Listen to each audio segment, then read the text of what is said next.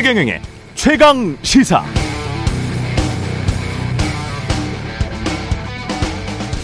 네, 대통령의 지지율과 최근 행보를 묶어서 이런저런 정치적 요인들 때문에 상승했다라는 분석 많이 합니다만은 다른 관점에서 접근해 보면 이렇게 볼 수도 있을 것 같습니다. 한국 갤럽 기준 40%대였던 대통령 지지율이 30%대로 떨어진 게 지난 7월인데요. 이때 같은 한국갤럽의 경기 전망 여론조사를 보면 향후 1년간 경기가 나빠질 것이다라고 대답한 응답자의 비율이 치솟기 시작했습니다. 이 7월에. 그러면서 쭉 올라가요.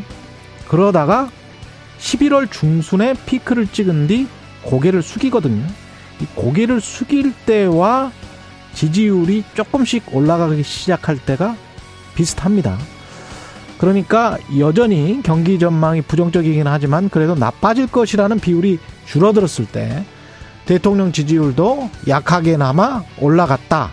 이거 확인할 수 있고요. 이건 지난 정부 때도 비슷한데요. 같은 그래프, 한국갤럽의 지난 그래프입니다. 2020년 8월 부정적 경기 전망이 가장 높았어요.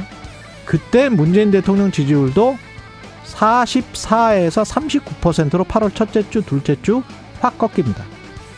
지지율에 영향을 미치는 다양한 정치적 변수를 어, 주로 이야기를 하고 있는데요. 어쩌면 그 기저에는 경기 전망, 국가 경제, 내가 먹고 사는 일에 대한 전망이 지지율에 근본적 영향을 미치고 있는 것 아닌가 그런 생각이 듭니다. 정치의 핵심은 결국 경세 재민 경제인가요? 네, 안녕하십니까. 12월 20일 화요일 세상에 이익이 되는 방송 최경련의 최강시사 출발합니다. 저는 KBS 최경련 기자고요.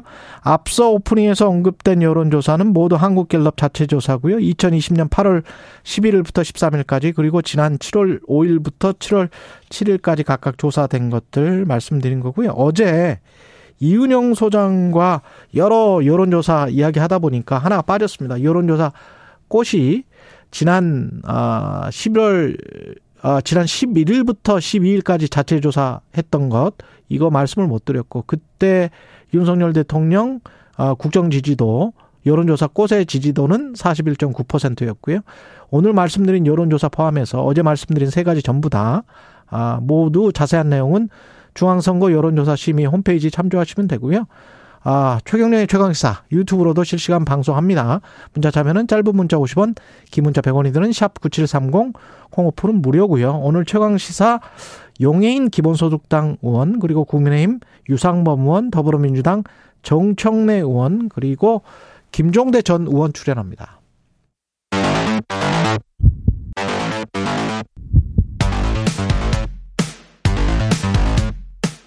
오늘 아침 가장 뜨거운 뉴스 뉴스 언박싱 자 뉴스 언박싱 시작하겠습니다. 민동기 기자 김민아 평론가 나와 있습니다. 안녕하십니까? 안녕하십니까? 예. 한파 특보인데 낮에는 조금 풀린다고 하더라고요. 네. 예. 가정에서 난방 관리, 수도관, 계량기, 동파 유의해 주시고 운전 시에는 안전거리 역시 뭐 천천히 예. 속도 시켜서 예, 운전하는 게 최고겠죠.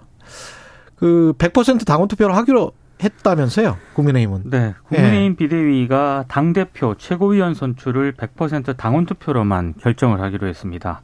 어제 이제 이 같은 내용의 당원 당규 개정안은 만장일치로 의결을 했는데 여기에다 하나가 더 추가가 됐습니다.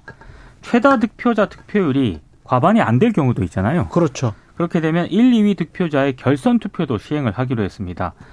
일단 뭐 룰 개정이 이번 룰 개정이 유승민 전 의원, 안철수 의원 등 비윤계 당선을 막기 위한 것 아니냐 이런 지적이 나왔고요. 특히 결선 투표제 도입으로 이른바 비윤계 후보가 당선되기가 더 어렵게 됐다라는 평가도 나오고 있습니다. 왜 그렇죠? 왜냐하면 이른바 그 친윤 후보들이 많이 나올 수도 있지 않습니까? 그렇죠. 그러면 이제 어부지리로 비윤계가 만약에 1등이 될 수도 있거든요. 음. 그 그랬을 때 1, 2위가 나왔을 때 그렇습니다. 그 비윤계 후보가 최다 득표를 하더라도 이제 2위와 재대결을 해야 된다라고 한다면 그때 몰아주면 된다. 예, 친윤 후보들 사이에 갈라졌던 당원 지지가 이제 결집을 할 수도 있다. 이걸 염두에 둔 것 아니냐 결선 투표가 이런 평가도 나오고 있습니다.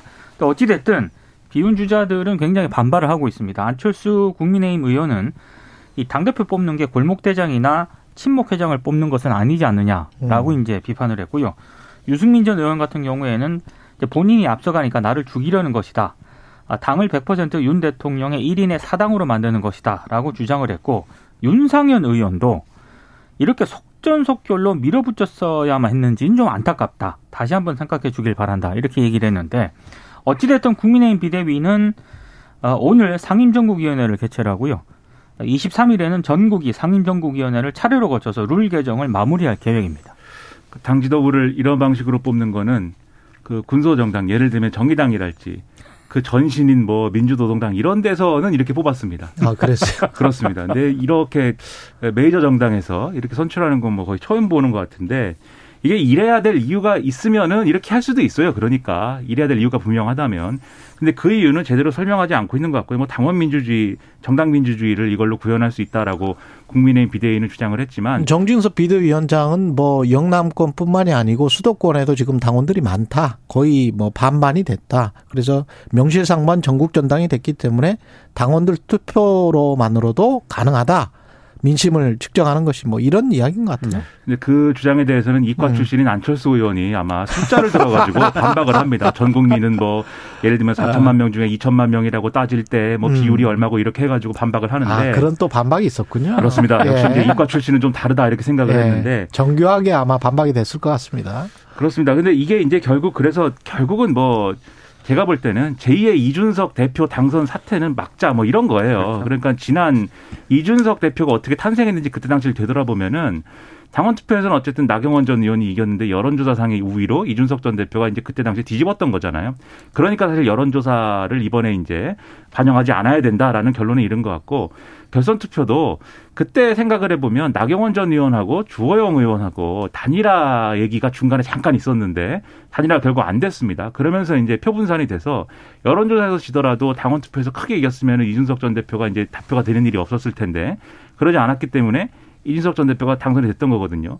그러니까 이번에는 그때 놓쳤던 그런 빈 공간들을 완전히 없애버리겠다. 그래서 어떻게든 이제 어이 대통령의 어좀 어 뭐랄까 입맛에 맞는 이준석 전 대표는 입맛에 안 맞았었으니까 어떻게든 그것을 실현하겠다라는 음. 의지가 이제 보이는 그런 좋지 음. 않느냐 다들 이제 이렇게 생각하고 있는 겁니다. 네. 음. 보수 신문이든 진보 신문이든 다 그렇게 생각을 하고 있는 겁니까? 그렇습니다. 네. 네. 그러니까 어제도 말씀드렸듯이 어제 조선일보의 경우에는 이게 정정당당하냐, 음. 정, 이 당당하지 못한 태도이다라는 취지의 사설을 썼고요. 오늘도 이제 그런 어떤 칼럼이라든지 이런 기류들이 신문들에 나와 있고 또 이것에 대해서 뭐 유승민 전 의원도 그 사설을 이제 SNS에 공유를 하면서 그러한 비판에 대해서 일정 부분 이제 어 문제가 있다라는 얘기를 이제 하고 있고 여러 가지로 지금 파장이 커지고 있는데 이게 단기간에는 단기간에는 뭐 이런 뭐 어떤 지지층의 단결이나 뭐 이런 것에 도움이 될지 모르겠으나 장기적으로 이제 뭐 총선이나 이런 것에 어떤 영향을 미치는 가 결국 이제 성적표로 돌아올 것인데 그런 것까지 같이 판단을 해야 될 텐데 여러모로 좀 혼란스러워질 것 같습니다. 이태원 참사 국조 특위는 야 3당이 단독으로 첫 발을 그냥 내디뎠습니다. 음, 민주당, 예. 정의당, 기본소득당, 야 3당 단독으로 이제 첫 발을 뗐는데요. 음. 일단 국민의힘은 내년도 예산안 처리가 우선이라면서 어제 불참을 했습니다. 어제 국회에서 국조특위가 전체 회의를 열었는데 일단 본조사 일정하고요. 기관 증인 명단을 의결했습니다. 본조사는 뭐 현장 조사, 기관 보고 청문회 순으로 진행이 되는데 아, 국조특위가 내일과 23일 현장 조사를 실시하기로 했습니다. 그리고 기간 보고는 27일과 29일에 진행을 하는데요.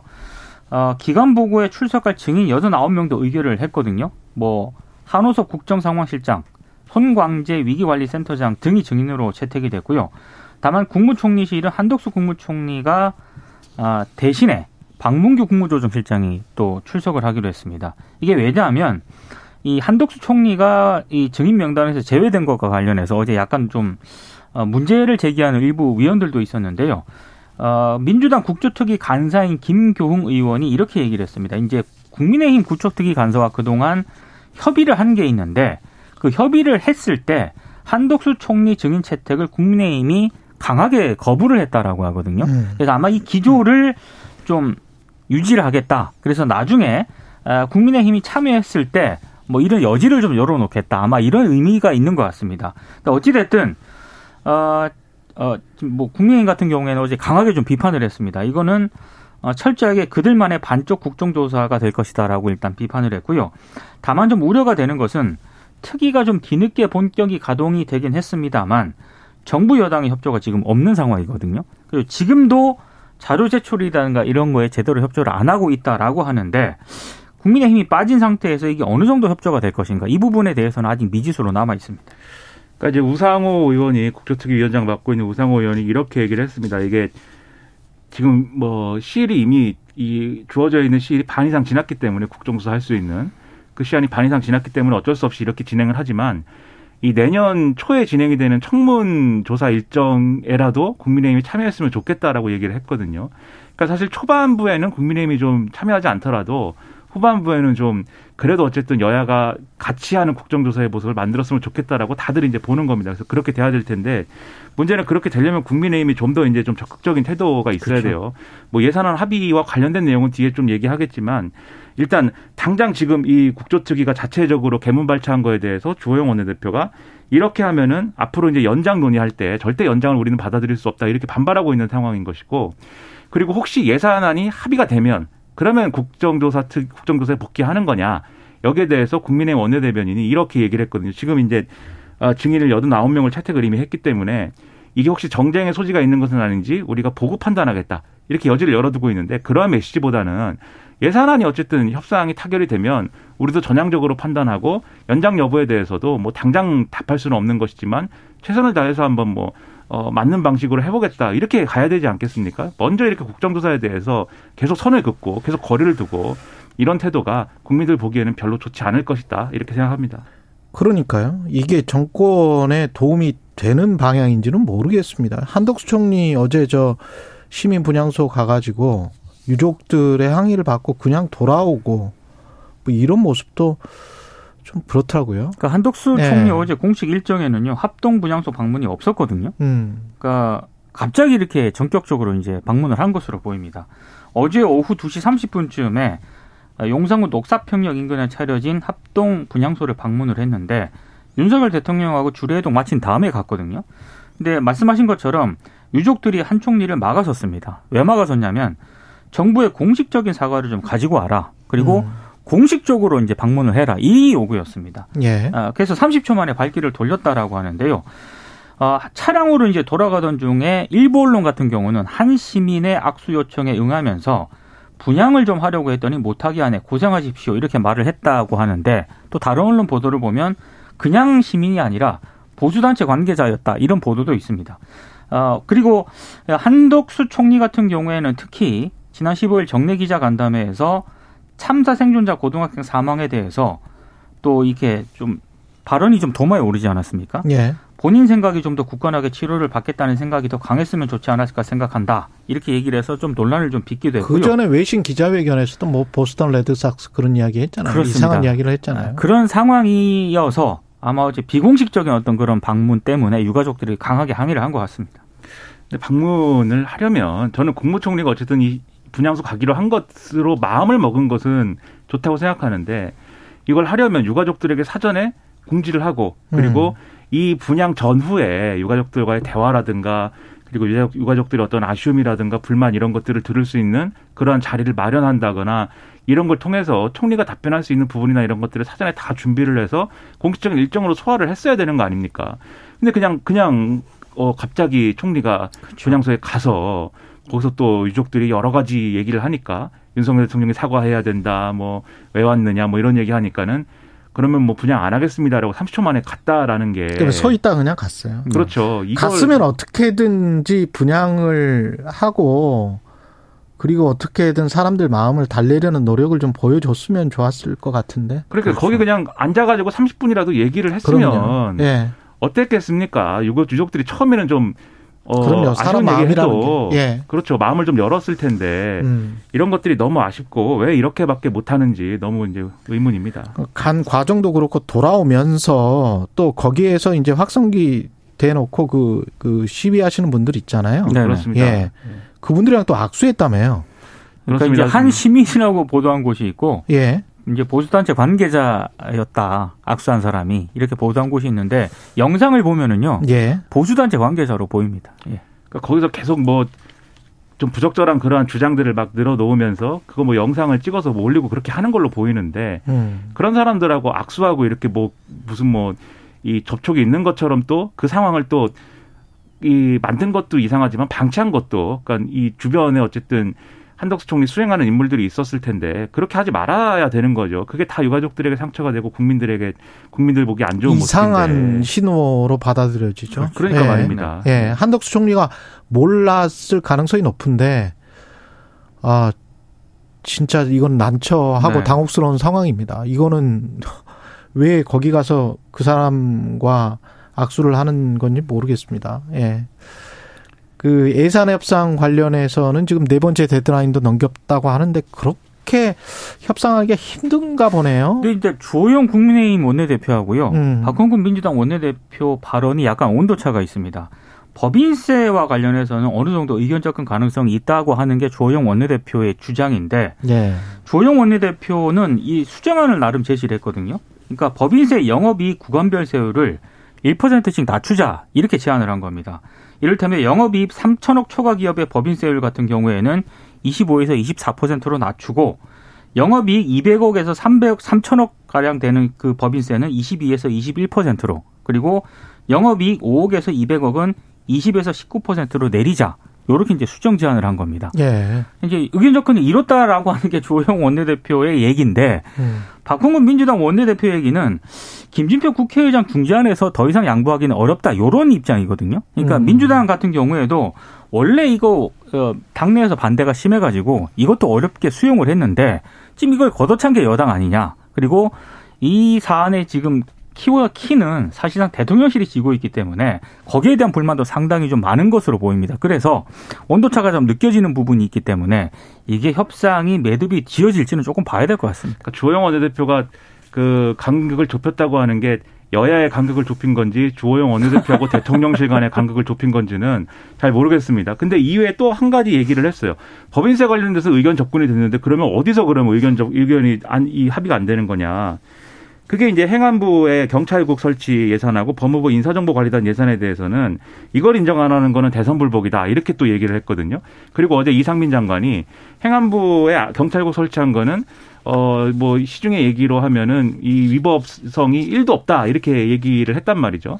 그러면 또 대통령실이 여기에 대해서 또 강경한 기류이기 때문에 주호영 원내대표가 일단 이렇게 얘기하는 거 아닌가 싶기도 하고 결국 지금 말씀하신 것처럼 협상의 전선은 여야 사이에도 있지만 대통령실과 여당 사이에 있기, 있는 것이기 때문에 또 여당이 대통령실을 어떻게든 설득을 해야 될 텐데 설득이 잘 되는지가 앞으로 관건일 것 같고요. 이걸 빨리 정리해 어쨌든 앞서 쭉 말씀드린 국정조사 일정이나 이런 것들도 제대로 돌아가는 거 아닙니까? 그러니까 좀 이 부분에 있어서 충분한 여지를 여당이 확보할 수 있도록 대통령실이 태도를 좀 바꿔줬으면 좋겠습니다. 참 이해가 안 되는 게 예산 협상은 소위에서 그렇게 소소위에서 그 몇 명만 하는 거잖아요. 그렇죠. 예. 국정조사는 국정조사대로 그냥 하면 되는 거 아니에요? 음. 그렇죠. 근데 이제 그거를 지난번에 예산안 처리하고 국정조사에 본격적인 일정 돌입하도록 한 합의가 있다라고 이제 계속 주장을 하는 건데 음. 그럼 지금 말씀하신 대로 예산안이 정 이런 식으로 문제가 된다면 그 합의를 뭐 업데이트하는 것도 방법일 수 있겠습니다. 근데 뭐 국민의힘은 또 전혀 그런 태도가 지금 아닌 거죠. YTN 관련해서는 돌발 영상 그 올렸다가 30분 만에 내렸었는데 리허설 영상이었죠? 네. 예. 국정과제 점검회의 관련 사전 리허설 장면을 YTN이 지난 16일 돌발 영상으로 만들어서 송출했다가 삭제를 했는데요. 음. 일단 대통령실은 입장이 좀 강경합니다. 아, 허가되지 않은 사전 리허설 장면을 생방송 장면하고 교차 편집을 해서 마치 사전 각본에 따라 생방송이 진행이 된 것처럼 왜곡을 했다.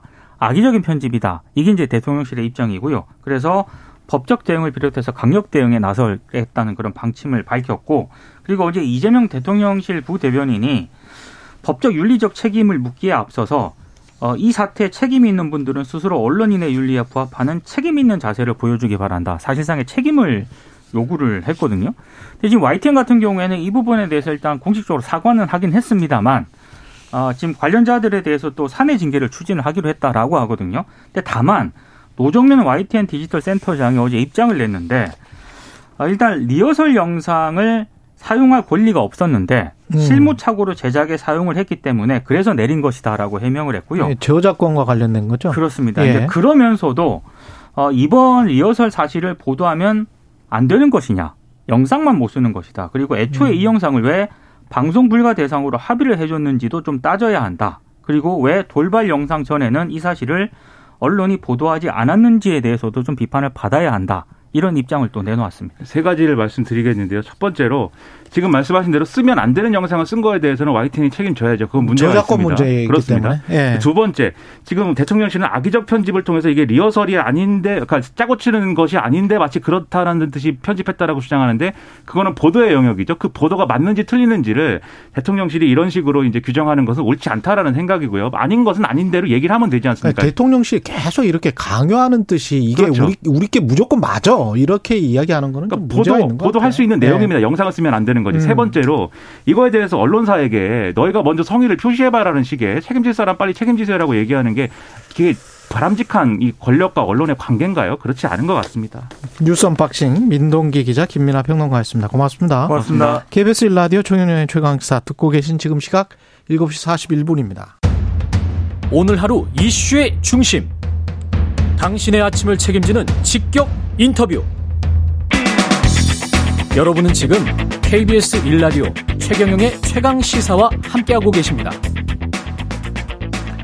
네, 더불어민주당과 정의당, 기본소득당, 야3당이 어제 이태원 참사 국정조사 특별위원회 전체 회의를 열어서 국조 일정 등을 단독 의결했습니다. 국조특위 소속 의원입니다. 기, 용해인 기본소득당 의원 전화로 연결돼 있습니다. 안녕하세요. 네, 안녕하세요. 기본소득당 용혜인입니다. 예, 이태원 참사 지나 일어나고 지금 52일 지났고요. 국조특위가 꾸려진 지도 거의 한 달, 26일째가 돼서 어제 이제 구체적인 일정과 증인 명단이 나왔네요.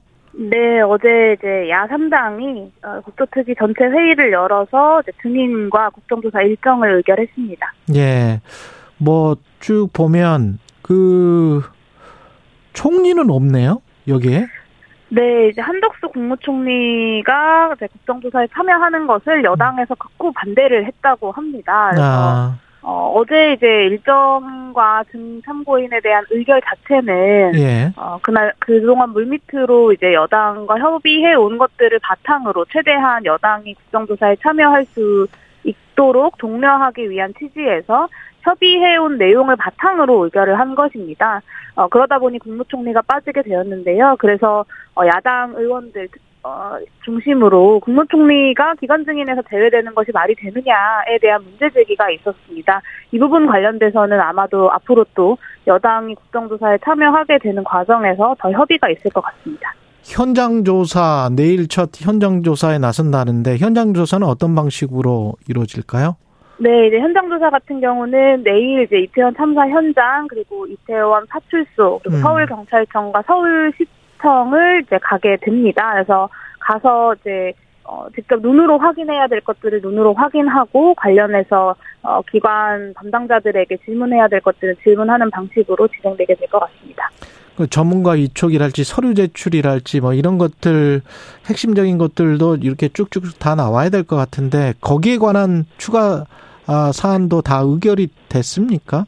네, 이제 어제 이제 전문위원, 그러니까 야당 쪽 추천 전문위원들과 이제 서류, 그러니까 민- 그 서면 제출 의무 기간을 음. 추가로 의결을 했습니다. 사실 전문가들을 위촉해서 이 전문위원들이 예비조사 기간 동안 충분히 좀 국토위원들과 함께 조사를 하는 과정이 필요한데요, 국정조사에는. 예. 어, 그런데 지금까지 여야가 협의를 전혀 이루저, 이뤄내지 못하면서 이 전문위원들의 활동도 어, 좀 거의 이루어지지 못했습니다. 그래서 어제 그나마 좀 늦었지만 전문위원 위촉이 이루어졌고 또 일정 부분 유가족들의 요구가 또 반영이 되었습니다. 어, 그리고 서류 제출기 그 기관들 같은 경우는 사실 서류 제출을 너무 안 합니다. 정부 기관들에서 너무 비협조적이고요. 예. 그러다 보니 조금 더 의무적으로 이 서류 제출을 하게 만드는 효과를 갖도록 이 서류 제출 기간을 의결을 했습니다. 그렇군요. 만약에 서류 제출을 안 해, 안 하면 어떻게 되나요? 국회 차원에서 어떻게 징벌을 할 수 있거나 뭐이 방법이 있습니까? 어, 이제 일단 제출해야 되는 서류, 뭐 분명히 존재하는 서류들 같은 경우에 존재하지 않았다라고 음. 한다면 국정조사가 마무리되는 단계에서 위원회 차원의 의결을 통해서 고발 절차에 들어가게 될 것 같습니다. 그. 그리고 뭐 예. 항의 방문 등을 통해서 어떻게든 그러니까 이 자료가 나와야 조사를 할수 그렇죠. 있습니다. 네. 그래서 제대로 조사를 하기 위해서 국정조사 마무리되기 전이라도 야당 의원들은 우리가 어떤 행동을 통해서라도 반드시 자료를 제출받자라는 좀 의지를 가지고 있고요. 그런 기획들도 아마 앞으로 하게 될 것 같습니다. 근데 여당인 국민의힘이 지금 참여를 안 하고 있고 국민의힘 소속 의원들은 오늘 유가족 협의회와 별도로 만나서 뭐 간담회를 진행한다고 하는데 이게 뭘 의미하는 걸까요? 어, 유가족 간담회를 하게 되면 유가족 분들이 국정조사를 해달라라고 요청하시지 않겠습니까?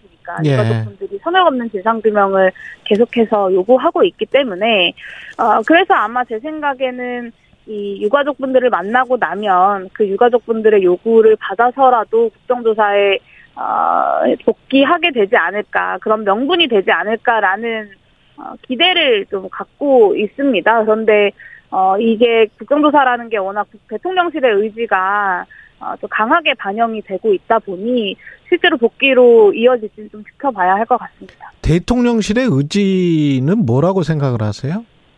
대통령실이 이상민 장관 해임 건의안 통과되었을 때도 국정조사 할 생각이 있냐라고 이야기하지 않았습니까? 그리고 대통령실에서 이제 국조 보이콧 이야기가 나오기도 했습니다. 사실 이 여당이 아니라 대통령실에서 보이콧 이야기가 나온다는 건 여당 의원들뿐만 아니라 정부 기관들에서도 국정조사를 무력화하겠다라는 의지를 보여준 것이라고 저는 생각하는데요. 국정조사를 받을 것이 없고 국정조사를 어, 통해서 밝혀낼 것이 없다라는 입장을 신념을 강하게 갖고 있는 것으로 보입니다. 그래서 대통령실 차원에서 어, 그런 의중을 가지고 있고 그런 의중이 뭐 장재원 의원이나 권선동 의원 통, 같은 윤핵관들을 통해서 아주 강력한 메시지로 어, 전달되고 있는 것으로 보입니다. 그럼 지금 말씀하시는 거 들어봐서는 이렇게 뭐 여당이 버티기로 야당이 생각하기로는 버티기로 일관을 한다면 1월 7일이 또 국조특위 시한이란 말이죠. 그리고 이제 네. 주호영 원내대표도 뭐 다시 연장하는 거에 관해서는 생각하지 말라라는 시기였기 때문에 그렇게 되면 시간이 거의 없는 거 아니에요? 사실 지금도 시간이 부족합니다. 그러니까 예. 어제 야삼당이 국정조사를 개문발차한 이유는 물리적으로 시간이 아주 절대적으로 부족하기 때문입니다. 네. 어, 이번 주부터 현장 조사를 시작해도 연말 지나서 다- 내년 신년 초까지 1월 7일 직전까지 청문회를 아주 바쁘게 마쳐야 1월 7일에 어, 이제 국조특위 보고서를 제- 의결할 수 있는 기한이 아주 빠듯하게 맞춰지는데요. 저는 연장은 불가피하다고 봅니다. 지금 어제 의결한 일정 자체가 물리적으로 또 어, 쉽지 않기 때문인데요. 아마 주호영 원내대표도 지금은 어, 여- 연장은 생각하고 있지 않다라고 이야기하지만 국조가 실제로 가동이 되게 되면 연장은 불가피할 것으로 보입니다. 연장할 수는 있을 것 같으세요? 한 달은 연장해야 된다라는 게 영호님 주장 아니셨습니까? 네, 맞습니다. 지금까지 거의 한 달을 흘려 보냈기 때문에 네. 그 시간에 맞춰서 최소 30일은 연장해야 된다라는 주장을 음. 어제 이제 전체 회의에서도 의사진행 발언을 통해 했고요. 예. 어, 사실 그 국민의힘이 어느 정도 국정조사에 어, 면피성으로라도 최소한의 그 국정조사에 응하는 모습을 보여주느냐에 따라 많은 것들이 좌지우지 될 것 같지만 그럼에도 불구하고 야3당의 결단으로 저는 단독으로라도 연장 의결을 해야 한다라고 보고 있습니다. 어제 시민 분향소 찾은 한덕수 총리는 유족들이 정부의 공식 사과가 우선이다. 그러면서 총리의 조문을 거절을 했어요. 그러면서 이제 총리는 그냥 한 뭐한 30초 있다가 그냥 이렇게 돌아섰는데 어떻게 보셨습니까? 상황.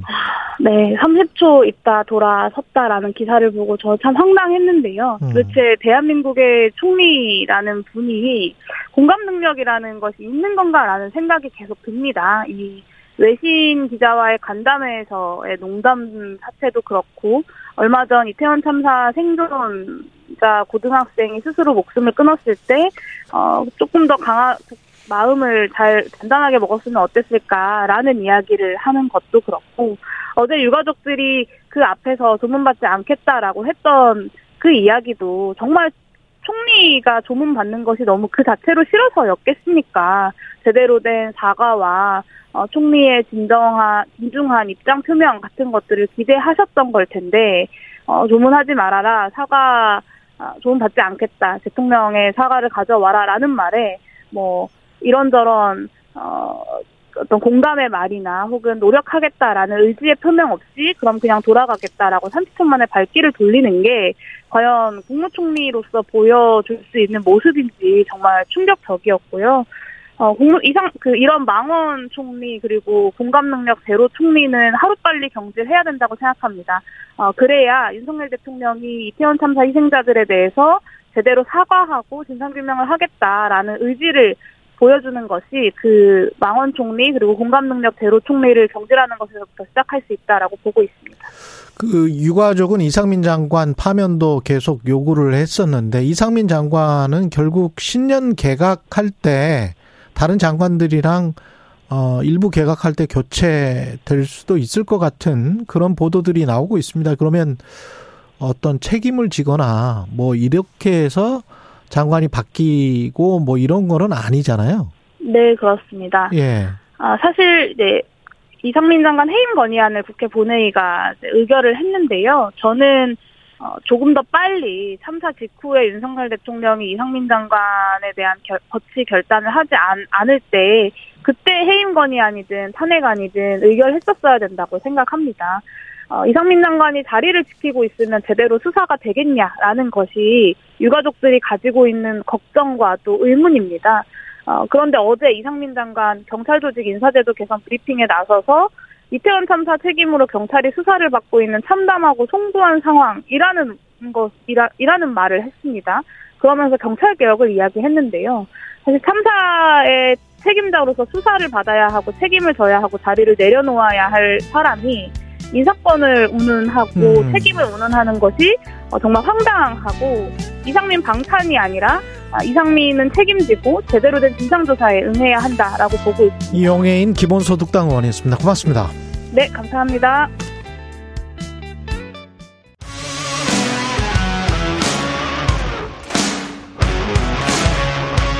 오늘 하루 이슈의 중심 최경영의 최강 시사. 네, 국민의힘이 차기 당대표를 100% 당원 투표로만 뽑기로 결정했습니다. 속전속결로 전대룰이 개정됐고요. 이렇게 되면 주자별 유불리가 어떻게 되는지 국민의힘 유상범 의원님 처음으로 나오셨습니다. 안녕하세요. 예, 반갑습니다. 예. 이게 속전속결로 제가 전대룰이 결정됐다. 이렇게 말을 했는데 이 말이 맞습니까? 어, 몇 주 전부터 전대룰에 음. 대해서는 좀 이야기했었죠. 당내 논의가 많았고요. 그렇죠. 전대룰에 대해서 음. 뭐 7대 3의 전대룰을 개정해서 음. 뭐 8대 1로 가냐, 9대 1로 가냐, 10대 0으로 가냐 예. 이런 논의가 시작이 된 거는 좀 시간이 됐습니다. 그, 렇군요 네. 예. 전대룰 관련해서 오늘 자세히 예, 여쭤보기 전에 그 대표 발의하신 법안이 내년부터 만 나이가 통일되는 거. 네. 이걸 대표 발의하셨더라고요. 네, 그렇습니다. 예. 이건 법안 낸 배경 같은 거를 좀 설명을 해 주십시오. 그 네. 대선 기간 중에 음. 59초 쇼츠라는 음. 그 대선 공약으로 공약으로 나온 게 여러 개 있습니다. 네. 그 중에 하나가 만 나이로 통일하자는 공약이었는데 네. 그 윤석열 대통령이 당선되고 나서 인수위 출범하면서 법제처에서 그 만나입법 공약을 현실화하는 어, 그 국정과제 개정 어, 과제안을 들고 나 저희한테 보고를 했고 예. 그래서 인수위에서 아 이거는 그저 어떤 제도적 변화를 일으킬 수 있는 넛지적 기능을 한다. 음. 그래서 인수위에서 공약을 발표한 겁니다. 예. 그래서 인수위 공약을 발표하고 제가 이제 인수위 시절에 그리고 나서 대표 발의를 한 거죠. 그렇게 된 거군요. 네. 이거는 뭐 그 국민들 반응은 괜찮다고 보세요? 제가 지역에 내려갔더니 네. 요새 지역이 어디세요? 강원 그 홍천 횡성 영월 평창인데 네. 지역에 이제 어른들이 많습니다. 음. 그리고 유명한 노래 알, 알지 않습니까? 예. 저내 나이가 어때서. 예. 그래서 어른들이 다 내년에도 나이 안 먹어도 된다라는 예. 말씀을 하시면서 나이가 좀 심리적, 예. 예. 심리적으로 이제 위로를 많이 받으시는 게 있는데 음. 이건 제가 농담으로 말씀드린 거고 예. 저희가 나이와 관련해서 여러 가지 그 혼란이 많았습니다. 행정적인 거. 예. 행정적인 것도 그렇고 우리가 이제 임금 피크제 적용과 관련돼서 56세였는데 그러네. 그게 학업심에서는 그게 만 56세라고 판단했는데 예, 대법원에서 최근에 예. 만 55세라고 판단해서 그 아. 나이로 인해서 한 6년 정도가 혼란이 있었습니다. 그렇군요. 예. 그, 게다가 우리 코로나 이제 접종 나이 이것도 예. 우리가 사실은 간단하게 보면 나이로 계산하면 이게 연나이냐 만나이냐 그러네. 이 기준이 없었고요. 그렇죠. 의약품 섭취 나이도 명확히 기준이 없었습니다. 아. 이런 여러 가지 혼란이 있어가지고 음. 이것을 하나의 기준을 제시하는 음. 그 법안이 되겠고요. 그리고 현재 연나이로 지금 현재 우리 지금 법안이 돼 있는 게 한 60여 개가 있습니다. 예. 아직도 이제 예. 그래서 예. 그 법제처에서 상반기 중에 예. 그거를 이제 정리를 할 텐데 예. 무조건 만 나이로 이제 갈 수는 없는 거고요. 음. 그 제도의 취지에 따라서 이제 나이 적용이 달라지는데 음. 그러나 그런 기준이 없을 때는 만 나이를 한다는 객관적 기준을 제시하고 예외적으로 연나이를 이제 사용할 수 있게 이렇게 하면 음. 제도가 시스템을 다 갖추는 거죠. 예.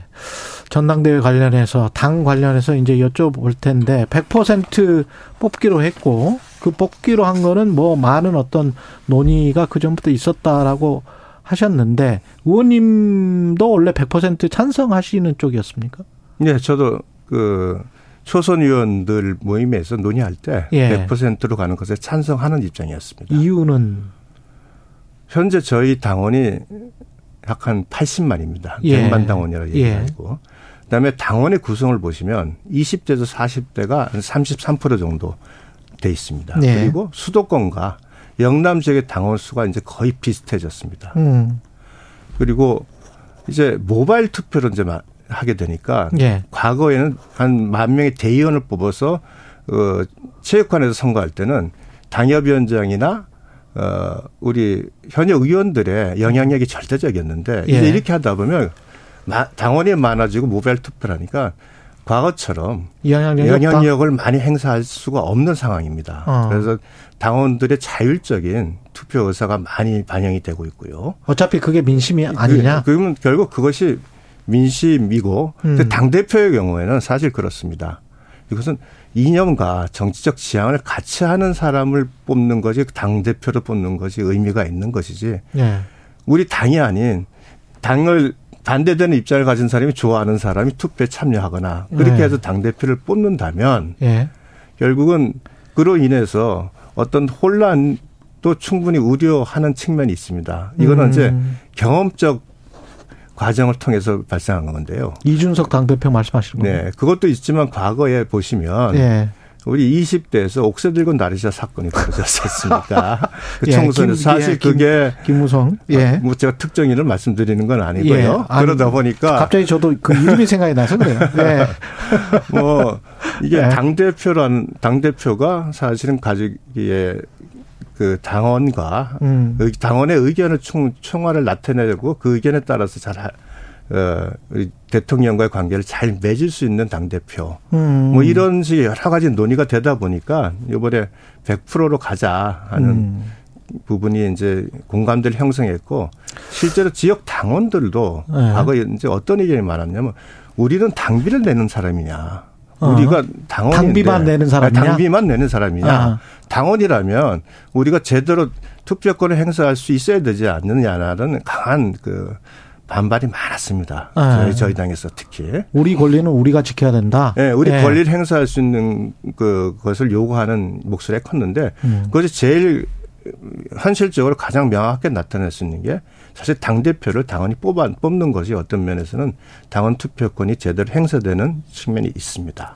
근데 그것과 정당 민주주의라는 것 또는 뭐 그 안에 아까 이제 이념의 일치성 같은 거 말씀하셨습니다만 잘못하다가는 이제 이념의 경직성, 협소성, 음, 뭐. 그다음에 뭐 파당 어떤 특정 정파가 장악하는 것 이런 걸로 이제 우려를 할 수도 있는 거잖아요. 아까 이제 윤석열 음. 대통령과 가까운 예, 그런 이야기를 하셨기 때문에 그런 혹시 당 내에서 그 소수파라고 해야 될까요? 그런 의원들의 반대 같은 건 없었습니까? 그 어, 지난주에 초재선 뭐 초재선 의원들이 예. 100%를 할때 예.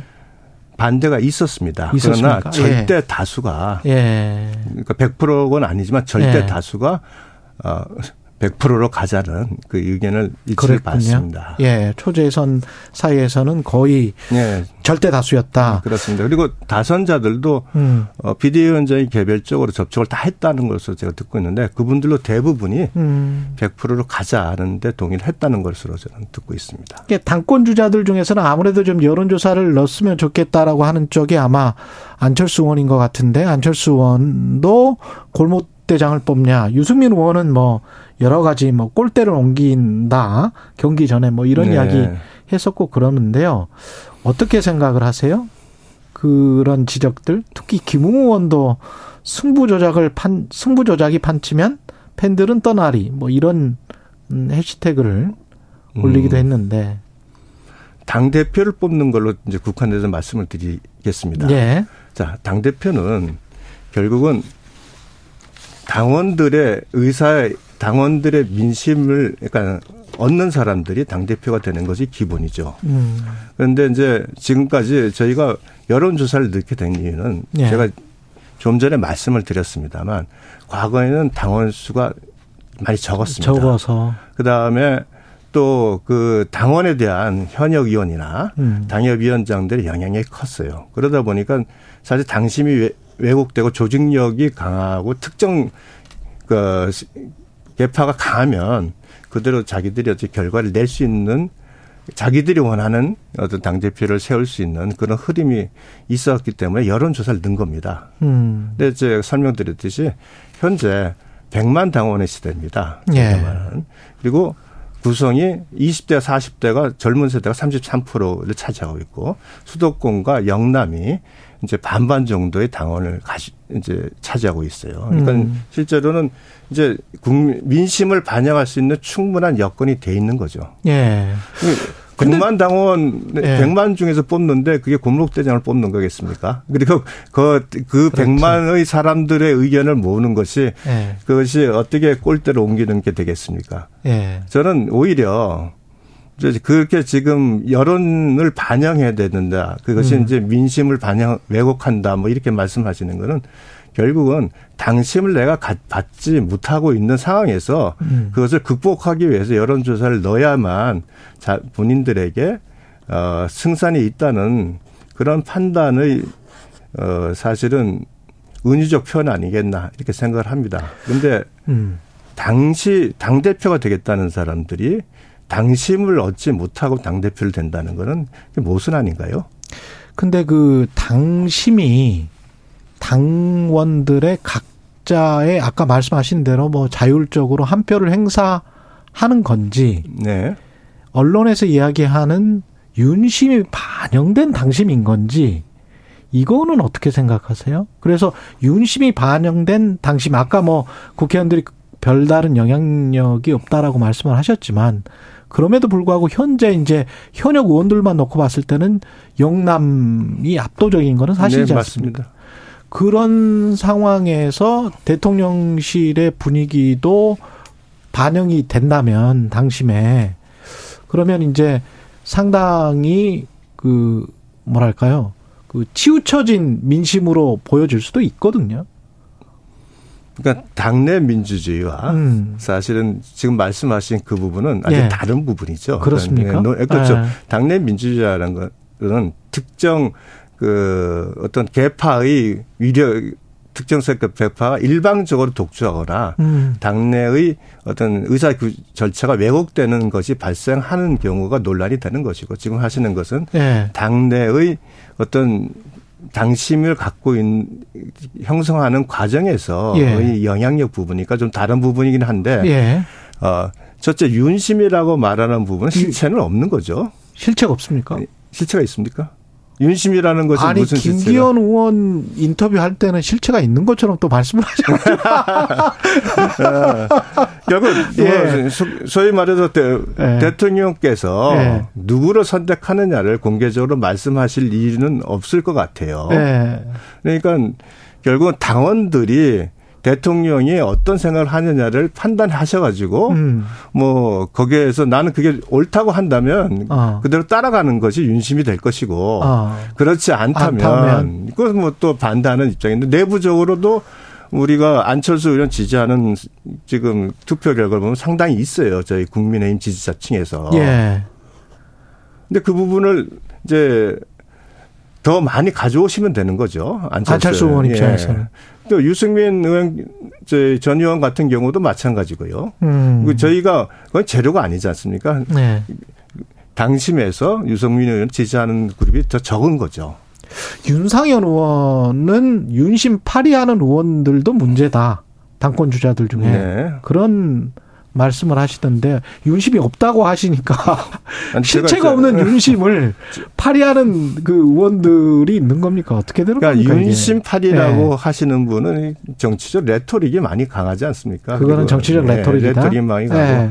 윤심이라고 하면서 네. 객관적으로 지금까지 드러난 것이 뭐가 있는지 아. 다만 기본적으로 대통령과 함께 음. 당 대표로서 내가 어떤 역할을 하겠다는 것을 보여주는 그 모습 속에서 그걸 윤심이라는 부분으로 표현되는 게 아닌가 싶고요. 음. 그러니까 제가 말씀드린 게 당 대표 관련돼서 이제 그 가장 제가 비유를 잘하신 건 정진석 대표인데요. 그래요? 일반 대표를 뽑는데 음. 2반, 3반, 4반 학생들의 의견을 든 중요하다고 판단하는 것이 이건 잘못된 거 아니냐. 음. 그러니까 그 반 대표를 볼때그 반 의사가 가장 중요하죠. 네, 그런데 만일 그게 아니라 일반 대표를 학생회장을 뽑는다면 예.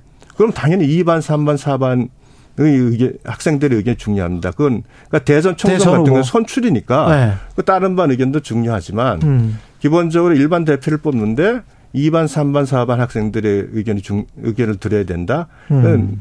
그 자체가 이제 말이 모순이 되는 거죠. 그래서 다만 예. 그러나 거기서 전전이 있습니다. 그러나 2반, 4반, 4반 학생들이 어, 저 대표는 절대 안 돼. 음. 이런데 그 사람을 뽑는다면 음. 그거는 이제 우리나라에 망하는 길이겠지만 그렇죠. 그렇죠. 근데 제가 지금까지 나온 당 대표 후보들 쭉 보니까 네. 뭐 상대당을 폄하하는 건 아닙니다만 음. 누가 나와도 그분보단 낫지 않겠습니까? 그분이라면 뭐, 이제 이재명 당대표. 뭐, 네, 네. 다른 당 대표니까 제가 네. 이름을 언급하긴 그렇고. 제가 그냥 언급하게 되네요, 오늘 자꾸. 예. 아니, 그렇게 들려서 자꾸 아까 그 나, 나르샤도 뭐 그렇게 들리고 그래가지고 말을 했습니다.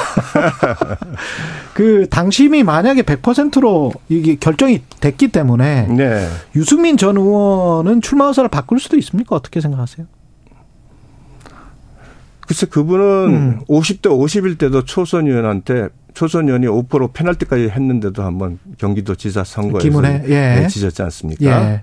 어 그리고 승복을 잘 안 하시더라고요. 거기에 음. 또 대통령의 뭐 영향력이 있었다 그러시고. 예, 예. 대선 과정에서도 본인이 경선에서 지셨는데 그 위에 대선 이후에 아, 그 본선에서 저, 대, 예, 윤석열 대통령과 함께하는 선거운동에 전혀 관여를 안 하시고. 음. 그래서 본질적으로 어떤 결과가에서 본인이 승리하지 않으면 승복을 하지 않으신다는 전 그런 모습이 자주 보여요. 아, 유승민 의원이? 네. 예. 그래서 그렇군요. 뭐 그런 부분이 있어서 음. 글쎄, 뭐, 유승민 당 대표께서, 아, 전, 대, 전 의원께서 음. 도전하신다면 굉장히 의미가 있다고 봅니다. 그 유승민 의원의 지지율이 재료가 아니잖아요. 예. 상대적으로 예. 적죠. 음. 근데 정치는 생물 아닙니까? 예. 어차피 결과 3월 초에 선거를 치르지만 한 두 달 정도의 시간이 있습니다. 예. 결국은 당원들에게 어. 떻게 호소하냐에 따라서 지지율의 변화는 요동칠 수 있다고 봅니다. 예. 이주석 당대표가 음. 당대표로 나올 때 지지율이 아주 짧은 시간에 급격히 두 배로 증가했습니다. 그랬죠. 네. 그게 어, 언제냐 하면은 그 우리 신지혜 씨와 페미니즘 가지고 페미니즘 가지고 논쟁할 때 토론을 하면서 네. 소위 이제 이 이대남들이라고 하는 사람들이 그 당시 이준석 당대표가 압도적으로 승리했다고 하면서 지지율을 확 그 음. 보내면서 온라인상에서 지지가 급격히 늘은 적이 있습니다. 예. 즉 어떤 계기가 있다면 유승민 당대표 충분히 그 우리 당심을 얻을 수 있는 음. 기회는 있다. 마지막으로 하나만 그 권성동 무슨 김기현 윤상현 이렇게 쭉 나오잖아요. 네. 다 나오실 것 같습니까? 아니면 중간에 가다가 어떤 좀 정리가 되면서 한 분으로 뭐 하실 것 같습니까? 이른바 이제 친윤계라고 불리는 분들. 친윤계로서 이제 굉장히 주요하게 언급되는 분들이 이제 여러 분 개, 이제 네. 뭐 여러 분 중에 보면 제가 판단하기에 이제 나경원 예. 전 대표 그다음에 그렇죠. 김기현 그렇죠. 그다음에 권성동 일단 예. 주요 부분은 세 분이고 예. 그다음에 이제 윤상현 조경태 이런 부분은 음. 상대적으로 조금 덜 친, 치는 게? 예, 아니요, 덜 치는 게 아니라 상대적으로 좀 지지율이 좀 적으신 아, 아. 상황이고. 예. 그런데 저는 이분들 모두가 대선 과정에서 굉장히 중요한 역할을 하셨어요. 김기현 예. 대표 같은 경우는 대선 과정 중에 원내대표를 맡으시면서 이준석 당대표와 이준석 후보 간에 음. 어, 죄송합니다. 어, 갈등이 있는 거를 막후에서 굉장히 조정을 잘해서 결국은 대전 승리에 이끈 공헌이 있으시고 예. 권성동 당대표도 또한 경선 시작부터 윤석열 대통령과 같이 하셨던 분입니다. 예. 또 나경원 당시에 전 대표도 마찬가지로 그 대선 과정에 노력을 하셨고요. 그래서 음. 이분들은 결국 윤석열 정부와의 성공을 위해서 이제 노력 자기를 희생할 수 있는 자세가 돼 있고 예. 각오가 돼 있고 예. 또한 어 정권과 함께 하겠다는 생각을 가지고 계시기 때문에 음. 어느 정도 우열이 정해진다면 예. 아마 단일화를 하실 거로 저는 예상합니다. 아, 어느 정도 우열이 정해진다면 예. 단일화를 할 것이다. 예, 그렇습니다. 여기까지 듣겠습니다. 예, 국민의힘 유상범 의원이었습니다. 고맙습니다. 네, 고맙습니다. 최경영의 최강 시사는 여러분과 함께합니다. 짧은 문자 50원, 긴 문자 100원이 드는 샵 9730. 어플 콩과 유튜브는 무료로 참여하실 수 있습니다.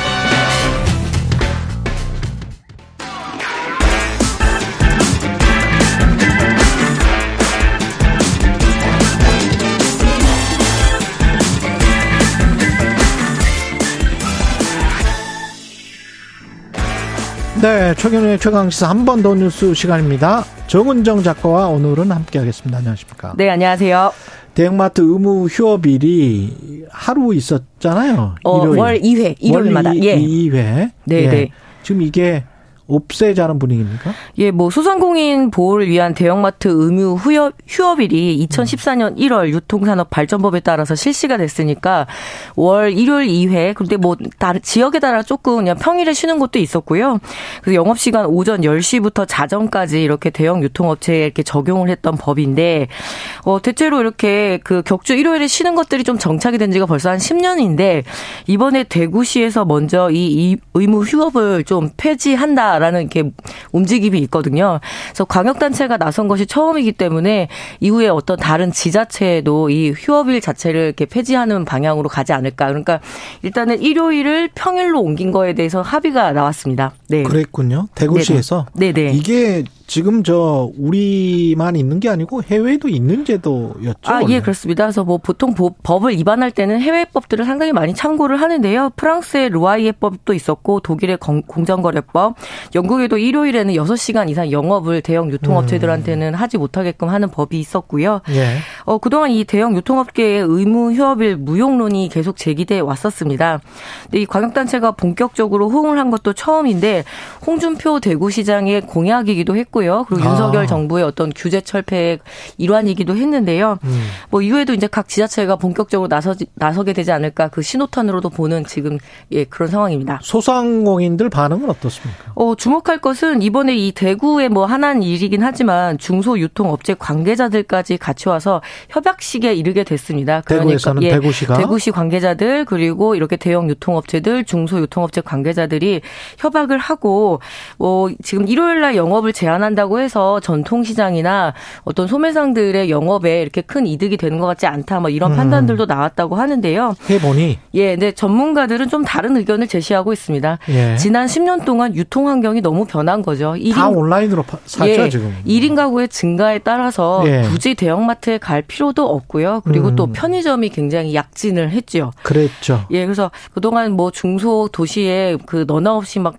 진출을 해서 결국에는 적자의 규모는 대형마트의 어떤 그 유통 변화 환경에 기민하게 대응하지 못한 것 때문이었지 음. 이 의무 휴업일 때문은 아니었다라는 의견도 지금 팽배하고요. 네네. 예. 이 반발을 하는 주체가 좀 달라진 것 같은데. 예, 하지만 이번에 이 협약식에 열린 대구시청 앞에서 마트산업 노동조합 소속 30여 명이 이 의무 휴업일 변경에 반대하는 시위를 벌였습니다. 음. 일요일에 근무하는 것 자체가 상당히 큰 스트레스잖아요. 다른, 이렇게 되면 우리는 네. 일요일에 근무하게 된다. 예, 다른 예. 사람들의 일상과 굉장히 다른 그 삶을 살게 되는데 그래도 이번에 이 의무 휴업일 때문에 월 2회 정도의 휴일을 예, 지킬 수 있었는데 그렇죠. 이번 논의에서 노동자들의 이야기가 완전히 빠져버린 거죠. 음. 10년 전에 이 의무 휴업일 그 제도가 도입이 될 때는 노동계의 그 현, 의견들도 물어봤었는데 이번에는 아예 그냥 배제를 해서 실제로 일을 해야 되는 이 당사자의 노동자들의 의견은 왜 반영하지 않았느냐라는 그런 반발도 나오고 있습니다. 예. 네. 그러니까 일요일은 계속 열고 네. 평일에 하루 쉰다는 거예요? 어, 아니요. 평, 그러니까 일요일에 두 번 쉬는 거를 평일로 두 번을 정해서 그렇죠. 옮긴다는 거죠. 뭐 수요일이든 목요일이든. 아, 수요일이든 목요일이든. 예, 그런데 이 문제가 뭐냐면 그동안 대형 유통업체들이 이렇게 뭐 새벽 배송이라든가 당일 배송 같은 이런 규제 해제에 대한 요구들이 굉장히 많았습니다. 예. 그래서 이 의무 휴업일이 그 폐지가 되면은 결국에는 다른 규제들도 다 풀어달라는 그 요구에 음. 전초전이 되지 않을까 이런 우려들도 좀 나오고 있고요. 예. 네.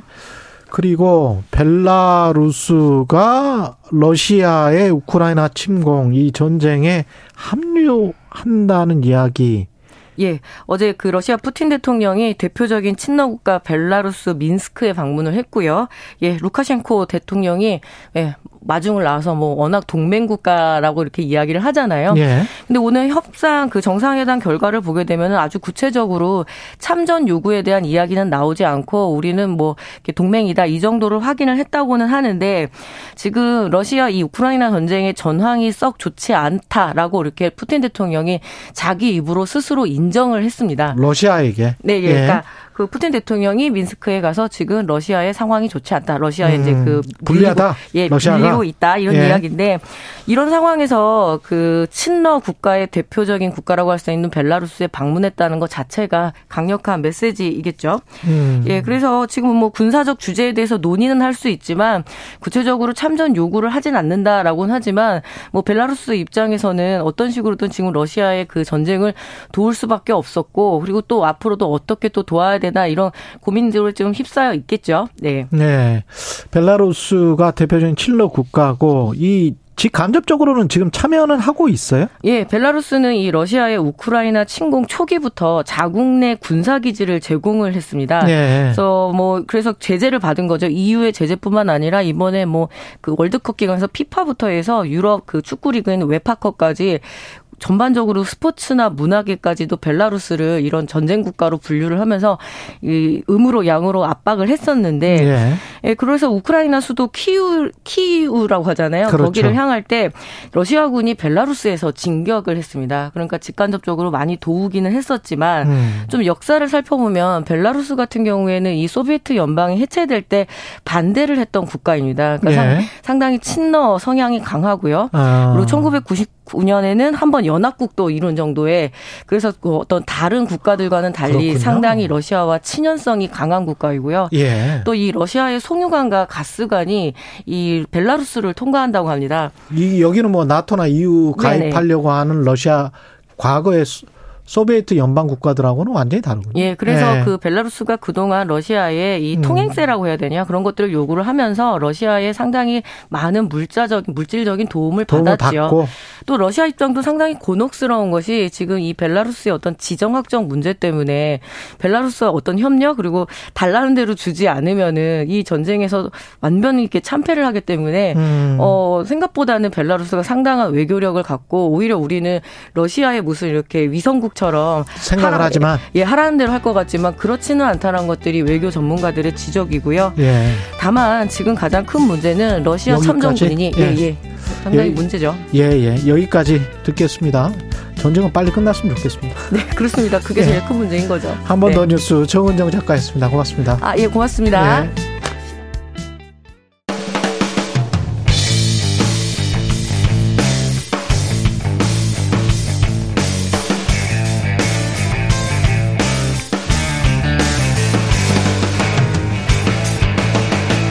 최경영의 최강 시사.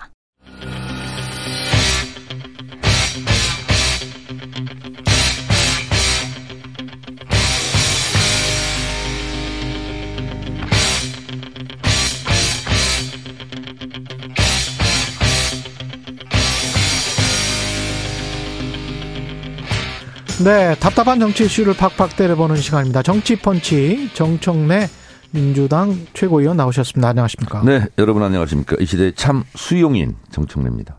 수용인은 뭐예요? 네. 어제 수용했잖아요. 뭘? 박지원 복당. 수용. 아, 그, 예, 깹니다. 예, 참 수용인. 네. 예. 익셉트 했다. 예, 네. 받아들였다. 억셉트죠. 예. 뭐 발음이 저는 그렇습니다. 네. 예, 참 수용인. 음. 그 반대를 하셨는데 왜 반대하셨었어요? 원래? 음. 원래 그분이 네. 음, 문재인 당 대표 시절 네. 음, 경선을 했지 않습니까? 치열하게. 그랬죠. 그리고 그때도 제가 최고위원이었어요. 아, 최고위원 오래 네. 하셨군요. 그래서 예. 어, 그분이 당을 깨고 나갔던 예. 음, 생생한 기억을 음. 어느 누구보다도 제가 많이 하고 있죠. 아. 그리고 어 그때 국민의당 안철수당 그렇죠. 음, 저희가 굉장히 만류하고 노력도 많이 했는데 뿌리치고 나갔고 어. 그리고 그때 실체도 없는 어. 어 노무현 정부 때뭐 네. 문재인이죠 그러니까 공격 네. 포인트는 문재인의 호남 홀대론 음. 기억나시죠? 예, 예, 예. 음, 그래서 그러면서 호남에서 뭐 40석인가 굉장히 하여튼 호남 싹쓸이를 예, 했었죠. 했던 그 예. 분당의 주역이었죠. 어. 그래서 제가 눈물 눈물의 씨앗이 아니라 예. 분열의 씨앗이라고 얘기를 하는 것이고 음.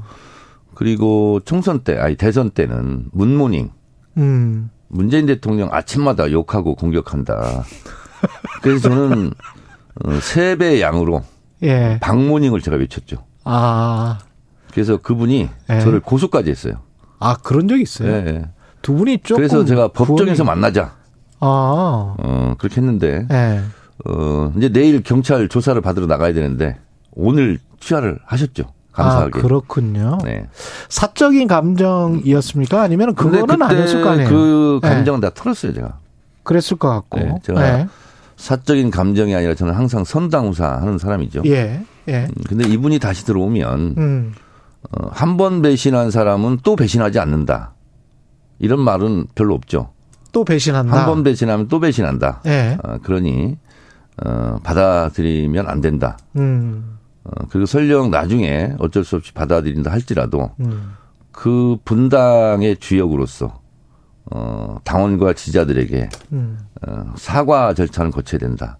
예. 그리고 다시는 그런 짓을 하지 않겠다 하는 다짐 각서 정도는 받아야 되지 않느냐라는 게 제 생각이었습니다. 다짐 각서를 받으셨어요? 근데 뭐 어제 공개적으로 음. 이재명 당대표를 중심으로 통합 단결해서 예. 어뭐 정권을 탈환하는데 뭐 힘을 보태겠다는 그런 식으로 예. 뉘앙스로 얘기를 하시더군요. 근데 박지원 전 국정원장의 말 펀치가 예. 그렇게 세, 센가 봅니다. 아니, 그렇지는 않아요. 그렇지는 네. 않습니까? 네. 왜냐하면 네. 어, 언론은 음. 갈등 중심, 분열 중심으로 보도를 하게 돼 있지 않습니까? 예. 그러니까 이분이 음. 갈등과 분열을 많이 했기 때문에 언론의 수요가 있었겠죠. 아. 근데 민주당이 들어오면 뭐 그분 또 뭐 언론에서 많이 다뤄주겠습니까? 아, 그 복당을 하셔서 근데 일종의 이제 올드보이란 말이죠. 어떤 역할을 할 수 있을 거라고 생각하세요? 저는 이제 어제부로 예. 어, 민주당 당원이 되셨기 때문에 음. 어, 잘하셨으면 좋겠다 어, 음. 이런 건데 어. 지난주인가요? 하여튼 복당 심사 앞두고 예. 저한테 전화를 하셨어요. 아 그래요? 예, 전화를 예. 하셨었 하셨는데 그분이 뭐 저한테 사과를 했다고 그러는데 예. 어, 일단 사과를 하지 않았고 그리고 또 저한테 사과할 필요성이 없어요. 그래서 예. 저한테 사과를 안 한 거에 대해서 제가 뭐라고 하진 않아요. 예. 다만 당원과 국민들께 사과는 하시는 게 좋겠다. 아. 그런 생각이 좀 어, 들고 어떤 말을 주로 하셨어요? 왜 복당을 반대하느냐 아. 하고 저한테 따지고 항의를 했지 아. 사과를 하지는 않았어요. 근데 이분이 또 사과를 했다고 아. 언론 플레이를 하시더라고. 뭐 음. 거기까지는 좋아요. 음. 뭐 저, 저는 사과받을 생각이 없었기 때문에. 예. 근데 또 복당이 된 이후에는 저한테 또 전화는 안 하시더라고. 아, 네. 복당이 됐으니까 이미. 네. 예. 이 전화 이 방송을 들으시고 전화를 하실지도 모르겠네. 예. 그 복당에 대해서 좀 찝찝하다. 아직 네. 찜찜하다. 지금도 찜찜하세요? 그렇습니다. 그거는. 그러니까 저는 네. 어, 최전방 철책 근무 하고 있는 거예요. 어. 어, 이제 선을 못 넘어오게 지금까지는 제가 역할을 했다면. 예. 이제 또 선을 못 넘어가게 음. 지금까지는 못 넘어오게 제가 감시 반대를 했다면 네. 이제 기왕에 들어왔으니 이제 다시 이제 철책 근무를 제가 계속 하면서 아. 다시 이제 선을 넘어가지 못하도록 음. 제가 이제 경계 근무를 계속 해야 되겠죠. 그래서 저는 세 살 버릇은 여든까지만 간다. 예, 네, 그 말을 저는 믿겠습니다. 그래서 여든이 넘기셨으니 42년생 이제 여든 하나시니까 예. 이제 옛날 버릇 다 고치고 예. 새 출발 하시기로 어, 예. 했으니 그걸 믿어야죠. 그 넘어간다라는 게 이재명 당 대표 중심의 민주당을 말씀하시는 겁니까? 이 그거를 깨는 것? 그렇습니다. 어. 근데 근데 그, 근데 본인이 음. 이재명 당 대표를 중심으로 어, 잘 한다고 하셨으니 예. 어, 그 말을 또 믿어야죠. 근데 지금 박지원 원장이 어떤 내부 분란이랄지 그런 거를 일으키는 게 아니고 그 이상민 의원이랄지 이렇게 정확하게 말씀을 이미 하신 분들이 있잖아요. 그러니까 당대표 이제 박지원 네. 음 전 원장이 들어왔으니 네. 매기 효과를 저는 기대합니다. 그 분란을 일으키는 네. 말썽쟁이 의원들 다 진압해 주시기 바랍니다. 근데 말썽쟁이 의원입니까? 아니면 이게 충원을 하는 겁니까? 어떻게 보세요? 제가 봤을 때는 네. 어, 충원이라는 것은 매일 하면 안 되잖아요. 아. 네. 어, 그 노래도 계속 같은 노래 들으면 좀 짜증나잖아요. 음. 근데 그게 이제 습관성. 인것 같아요. 네, 그래서 습관성이다. 그래야 이제 라디오 뭐 언론 이런 데서 불러주니까. 네. 그래서 그런 것 같아요. 그 지금 관련해서 이재명 그 당 대표의 사법 리스크와 관련해서는 더 이상의 팩트는 나온 게 없다라고 지금 생각하죠. 없죠. 지금 몇 년간 들었잖아요. 음. 뭐 없잖아요 지금. 김만배 씨는 뭐 조작하지 않고서야 네. 어떻게 이재명 대표를 뭐 대장동권으로 기소하고 뭐 이렇게 하겠어요? 그러니까 겨우 나온 게 정치 공동체 아닙니까?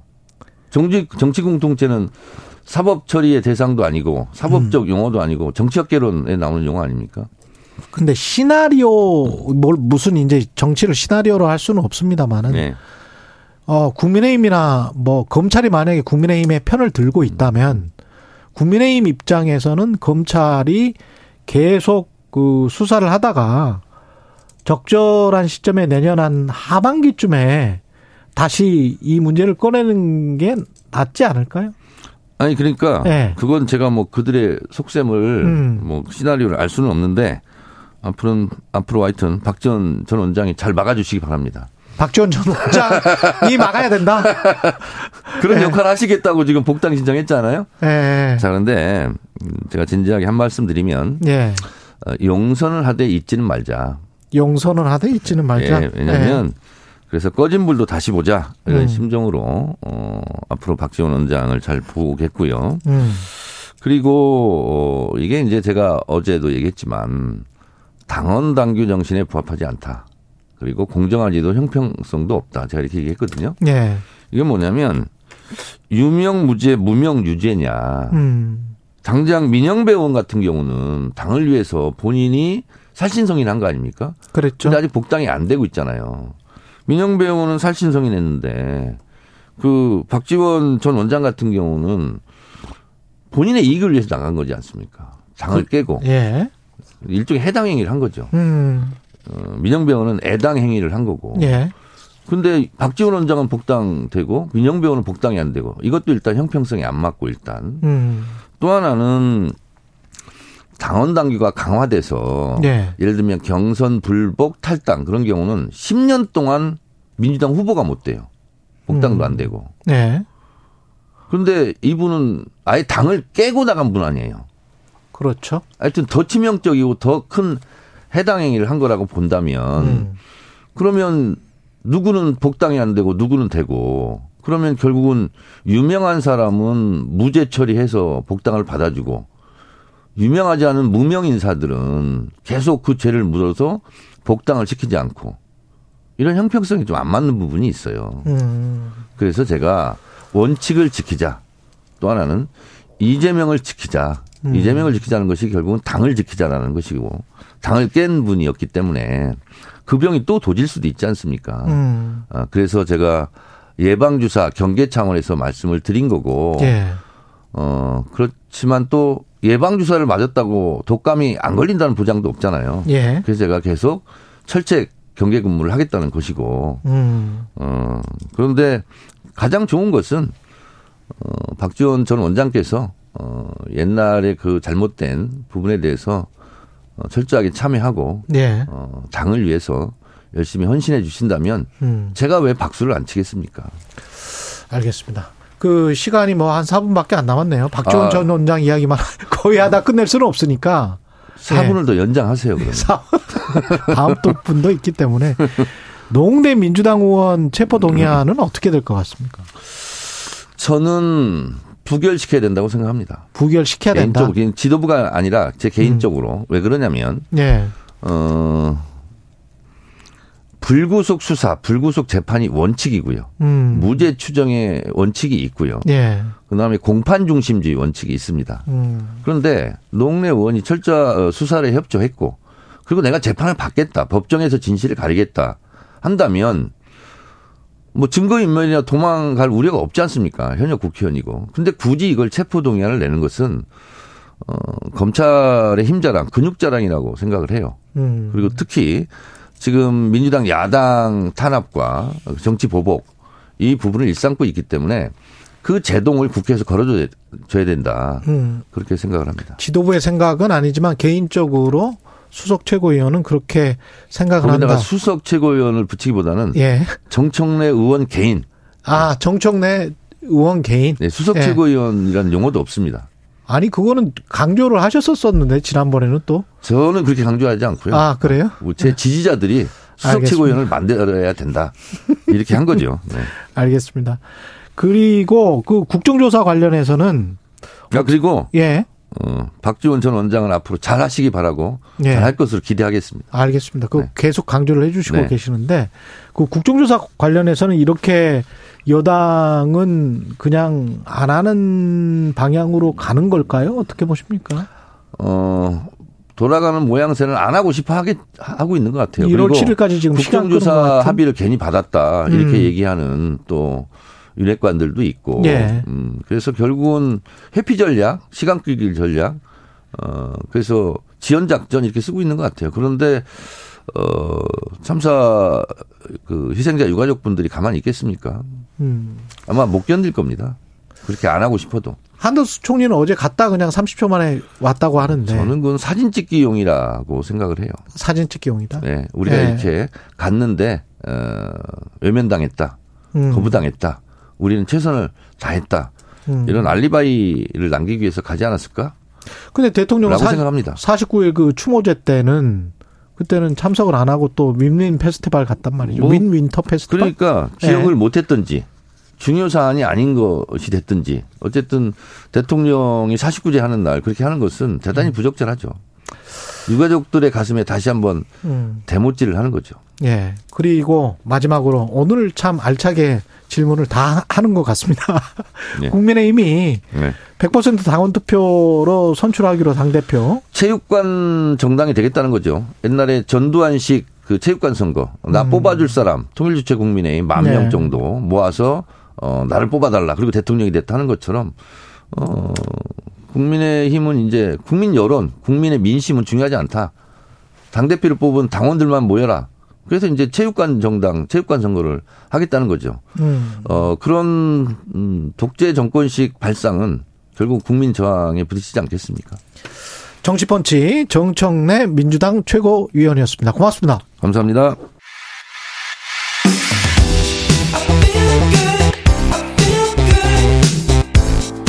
세상에 이익이 되는 방송 최경영의 최강 시사 네, 반격 능력을 보유하겠다. 일본이 안보 문서를 개정하면서 동북아와 한반도 안보 지형이 크게 달라질 것 같은데요. 우리는 뭘 해야 되는 건지 군사 전문가 김종대 전 의원과 짚어보겠습니다. 안녕하십니까? 안녕하세요. 예. 일본의 3대 안보 문서가 개정이 됐는데 네. 반격 능력을 보유한다 이렇게 음. 선언을 했단 말이죠. 네. 이게 무슨 이야기입니까? 글쎄 그 국가안전보장 전략문서 음. 그걸 한 36페이지 정도 됩니다 분량이. 네. 이걸 아주 면밀히 살펴봐야 되는데 첫째 뭐 전수방위 이외 선제 공격 이런 건 안 하겠다고 다 해놓고. 예. 그런데 그 저기 미사일 방어만으로는 안 되니 공격 능력 즉 적기지 공격 능력이라고도 하고 음. 예, 반격 능력을 보유하겠다 이렇게 또 이야기를 하고 있어요. 네. 근데 이게 경계선이 좀 모호합니다. 음. 이게 그 어느 시점에 공격 버튼을 누르느냐. 예. 이런 게 상당히 어려운 문제고 투명하지가 않아요. 어. 그러다 보니까 반격 능력은 이건 뭐 공격 능력인데 이게 이제 주변에 지금 극초음속 미사일 나오죠. 뭐또 순항 미사일 나오죠. 이러니까 이제는 요격 갖고 방어 갖고 하는 시대가 아니라는 거예요. 예. 그리고 반격 능력이라는 거는 이 문서의 극히 일부에 불과하고 앞으로 대국 정치를 하겠다. 그러니까 대국 정치? 예. 그 정보, 경제, 외교력을 다 동원해서 요즘 주변에 나쁜 나라들이 많이 나타났다. 이게 2차 대전 이후로 가장 심각한 변곡점이 나타났다. 음. 그러면서 자유롭고 개방되며 그 법규와 규칙을 지키는 인도 태평양 질서를 일본이 앞으로 주도해 나가겠다는 선언이에요. 굉장히 어. 포괄적인 문서입니다. 그러니까 주변에 나쁜 사람들 많으니까 나쁜 나라들 많으니까 이거 차단 억제 이런 어떤 능력을 갖겠다는 일종의 자기 정체성의 재구성이고 그 중에 하나가 이제 공격 능력 보유가 되는 것이죠. 자기 정체성의 재구성 그러니까 이 동북아에서 음. 일본이 미국을 대신해서 어떤 일이 발생을 하면 네. 반격 능력이라는 게 공격도 할 수 있다. 네. 예를 네. 들면 다 여러 가지 사례가 나오는데 남중국해에서 중국의 강압 행동, 음. 대만 해협에 대한 힘에 의한 현상황 변경, 네. 그 다음에 센카쿠에서의 영토 분쟁, 예. 러시아와 북방 열도에서의 그 영토 분쟁, 한국과 어. 독도에서의 영유권 분쟁 이런 아. 걸다 써요. 독도도 있어요? 독도도 있어요. 어, 아주 강하게 씁니다. 그런데 어. 이런 데서 그 물론 평화적으로 해결한다는 원칙은 하지만은 적극적으로 앞으로 음, 자기네들의 그 저기 저 이익을 영토에 대해서 영유권에 대해서 단호하고 일관된 원칙을 고수하겠다 이런 얘기들 나오는 것이죠. 그 시점을 아까 말씀을 하셨는데 가령 지난번에 이제 북한이 일본 영해 영해 라고 할 수 있습니까? 그 공해상으로 네. 쏜 미사일 같은 거 있잖아요. EZ. 예. 예. 그 정도를 하면 뭐 반격을 하겠다. 예. 이거는 아닐 거 아니에요, 설마. 예. 근데 여기에 대해서는 여러 가지 해석이 있습니다만 네. 50년대 그 하토야마 총리가 얘기한 게 있습니다. 아니 공격이 임박한 게 명확한데 음. 앉아서 당할 수는 없지 않느냐. 그러니까 분명히 저기 공격이 임박했고 다른 수단에 의해서 이걸 억제할 수 없는 상황에서 앉아서 일본의 그 주권과 영토 또 국민의 안전이 위협받을 수는 없는 거 아니냐. 이러면서 무엇라도 해야 된다고 말한 적이 있어요. 이게 50년대 발언인데 지금까지 그 발언을 소환해가지고 음. 이렇게 되면 앉아서 당하지 않겠다는 게 이게 뭔 소리냐 이게. 이게 선제 공격 같기도 하고. 그렇죠. 적극적인 억제 같기도 하고. 뭐 예, 뭐. 우리는 거기에서 어떻게 되는 거예요? 그러니까 우리 만약에 일본이 한미일 네. 동맹 체제라고 하니까 예. 그러면 일본이 공격을 북한이 공격을 할 것 같으니까 일본을 그래서 네. 일본이 반격을 했다라고 네. 하면 북한과 일본 사이에 어 전쟁이 되는 거잖아요. 그렇습니다. 그때 그 전쟁을 미연에 방지하기 위해서 우리가 개입할 수 있는 네. 뭐가 있습니까? 이게 가장 지금 논점이 된 건데. 예. 자, 푸놈펜에서 한미일 삼국 정상회의에서 앞으로 미사일 정보도 공유하기로 했으면 음. 이런 정보가 어디에 쓰이는 거고 어떤 목적으로 쓰이는가 이런 전략적인 원칙은 내왔어야 되는 거 아닙니까? 근데 지금 일본이 자기네가 심각한 어떤 위협에 처했다고 보고 선제적으로 이걸 제거하겠다고 나와 쓰는 게 우리하고는 중요한 판단 차이가 있을 수 있어요. 특히 일본은 음. 북한 미사일에 대한 스트레스가 우리보다 훨씬 그 민감한 나라입니다. 그래요? 예. 예. 훨씬 민감해요. 우리는 지진 같은 거에 민감하지만 일본은 둔감하잖아요. 음. 근데 미사일은 반대예요. 예. 그런데 우리는 전쟁이 아니라고 보는데 음. 일본은 이건 전쟁으로 가는 거다. 이렇게 생각할 수도 있고 또 정보 오인 내지는 오작동도 있을 수 있는 겁니다. 예. 일본 보십시오. 맨날 북한이 미사일 한 발 발사했는데 두 발 발사했다 그러고 경보 오작동하고 그렇죠. 예, 이런 일을 하도 많이 보니까 우리가 예. 그러면은 저 진정시키기 위해서라도 우리 군사 정보를 다 안 줄 수가 없는 거예요. 음. 다 줘야 되는 것이죠. 예. 그래야 좀 관리가 가능해질 거예요. 그러는 가운데서도 일본은 어, 한국 주도의 한반도 통일에 한 번도 동의한 적이 없고, 음. 어, 또 대한민국의 주권은 휴전선 이남에만 임무로 제한된다고 입장을 갖고 있는 나라고. 예. 이러니까 우리하고는 헌법적 가치도 안 맞고, 음. 위기 관리에도 이질적 존재고. 이런 여러 가지 문제가 지금 앞으로 대두가 되는 것이죠.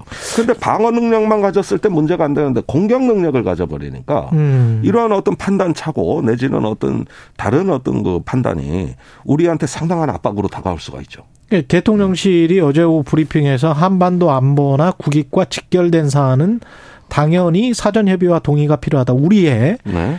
동의가 필요하다 이런 이야기인데 일본은 동의가 필요하지 않다 뭐 이렇게 지금 이야기하고 있는 거 아니에요? 네 그렇습니다. 오히려 저는 정부 일각에서는 다른 그 반대로 이 문제를 보는 사람들도 일부 있는 것 같아요. 아 그래요? 그 한반도 주변의 위기에 음. 일본의 해상 초계기나 그 음. 첨단 정비를 일본이 빨리 우리를 도와줘야 되는데 안 도와주면 어떡하지? 이렇게 아. 어, 오히려 거꾸로, 거꾸로, 일본을 더 적극적으로 참여시켜야 된다. 이런 전략가들도 정부 내에 존재하는 것 같고 반면에 그 반대쪽에서는 함부로 개입했다가 우리 의지로 통제가 안 되면 그러면은 저기 저 우리가 원치 않는 분쟁을 하게 될 수도 있는 거고 저는 윤석열 정부의 이 두 입장이 다 섞여 있다고 봐요.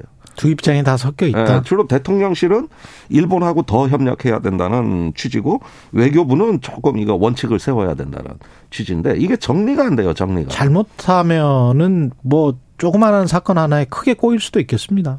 그렇죠. 항상 큰 전쟁은 네. 그 어떤 작은 분쟁이 이게 트리거 방아쇠가 당겨져 가지고 큰 분쟁으로 연결되는 사례가 굉장히 많은데 네. 이렇게 지금 일본이 주변 국가하고 전부 영토 분쟁을 하고 그다음에 그 공격 능력을 갖겠다 그러면 지정 학적 민감성이 고조돼서 작은 분쟁이 큰 분쟁으로 에스컬레이션이라고 그러죠. 음. 상승될 수 있는 개연성이 커지는 거죠. 예. 이게 우리한테는 압력이 되는 거예요. 거기에다 동아시아는 다자간 안보 협력체도 없고 안보 대화도 없고 완전 무정부 상태거든요. 음. 이런 상황에서 이제 민감한 그 어떤 공격 무기가 이게 경쟁이 붙었을 때 우리가 주변 정세를 과연 잘 주도할 수 있느냐 이 점에서 엄청난 딜레마가 생기는 거죠. 근데 미국은 지금 저 동북아 쪽은 일본이 맡아줬으면 좋겠다. 예. 뭐 군비랄지 뭐 여러 여러 차원에서 그런 좀 기조가 있는 거죠. 예, 이건 다 미국이 권유한 방향대로 가는 겁니다. 미국은 예. 2019년에 INF 조약 중거리 핵미사일 폐기 조약에서 탈퇴를 하면서 음. 동아시아에 중거리 미사일을 배치하려고 그랬는데 예. 아무도 희망자가 안 나왔어요. 태국 안 된다 그러지, 필리핀 안 된다 그러지, 음. 한국 안 된다 그러지. 호주는 너무 중국하고 멀리 떨어져 멀죠. 의미가 없고. 네. 그래서 일본을 후보 국가로 설정하고 그 일본이 자체적인 중거리 미사일을 어저 음. 배비하는 거를 미국이 기술 지원을 하면은 같은 효과를 거둘 수 있다. 예. 이런 어떤 보고서가 올해 4월에 랜드 연구소에서 그 인도 태평양의 지상 기반 중거리 미사일 이 보고서가 그러네. 나왔어요. 음. 그때 일본이 제깍제깍 움직입니다. 그렇구나. 이걸 기회로 본 거예요. 아, 음. 아 미국의 이참에 음. 기술을 지원받고 음. 어 그래서 일본 자체가 중거리 미사일 보유국으로 간다. 그리고 자기들은 군사적인 정체성을 좀 바꾸는 계기. 그렇습니다. 그 북한 쏜 발사체 그거는 정찰 위성입니까? 예, 지금으로서는 일단 초보적 수준의 정찰 위성. 정찰 위성이다. 예, 20m급인데 우리 음. 지금 민간 학생들도 5m급의 정밀도를 그다 거두는 위성을 아, 다 쏘거든요. 그래서 네. 아직은 이 정도는 초보적인 영상이라고 볼 수가 해상도가 있죠. 굉장히 흐리더라고요. 흐려요. 예. 예. 심지어는 1m 30cm까지 지금은 정밀하게 민간 위성도 나오고 있거든요. 아, 그렇군요. 예, 그런 점에서 아직은 초보적인데 예. 뭐, 이, 사, 이 나라는 결심만 하면 그냥 쑥덕쑥덕 해버리니까. 음. 이게 이제 첫 번째로 이게 보여줬다 그러지만 앞으로 뭐가 나올지 잘 모르겠어요. 그러나 네. 일단은 이게 상당히 위협적입니다. 그렇게 되면은 어떤 점에서 위협적인가요?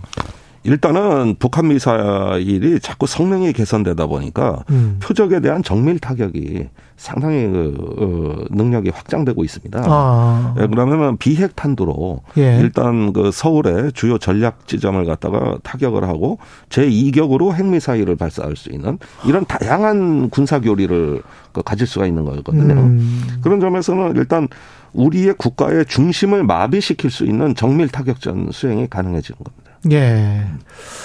마지막으로요. 그 천공 관련해서 음, 네. 대통령실에서 고발했잖아요. 그렇습니다. 어, 어떻게 되고 있습니까? 글쎄 2주가 넘었는데 아직도 소식이 없어요. 아직 소식이 없다? 예, 아직 예. 소식이 없어요. 저야 뭐 제가 반경 능력을 준비했다고요. 아, 반경 능력은 준비하셨고. 예, 반경 예. 능력을. 예. 뭐 일본만 그럽니까? 저도 예. 그러지. 근데 발휘할 기회가 없어요. 아직 연락이 없어요. 아, 연락이 없군요. 예. 예. 알겠습니다. 김종대 전 의원이었습니다. 고맙습니다. 감사합니다. 예. 10월 20일 화요일 KBS 일라디오 최경련의 최강시사 오늘은 여기까지고요. 저는 KBS 최경령 기자였습니다. 내일 아침 7시 20분에 다시 돌아오겠습니다. 고맙습니다.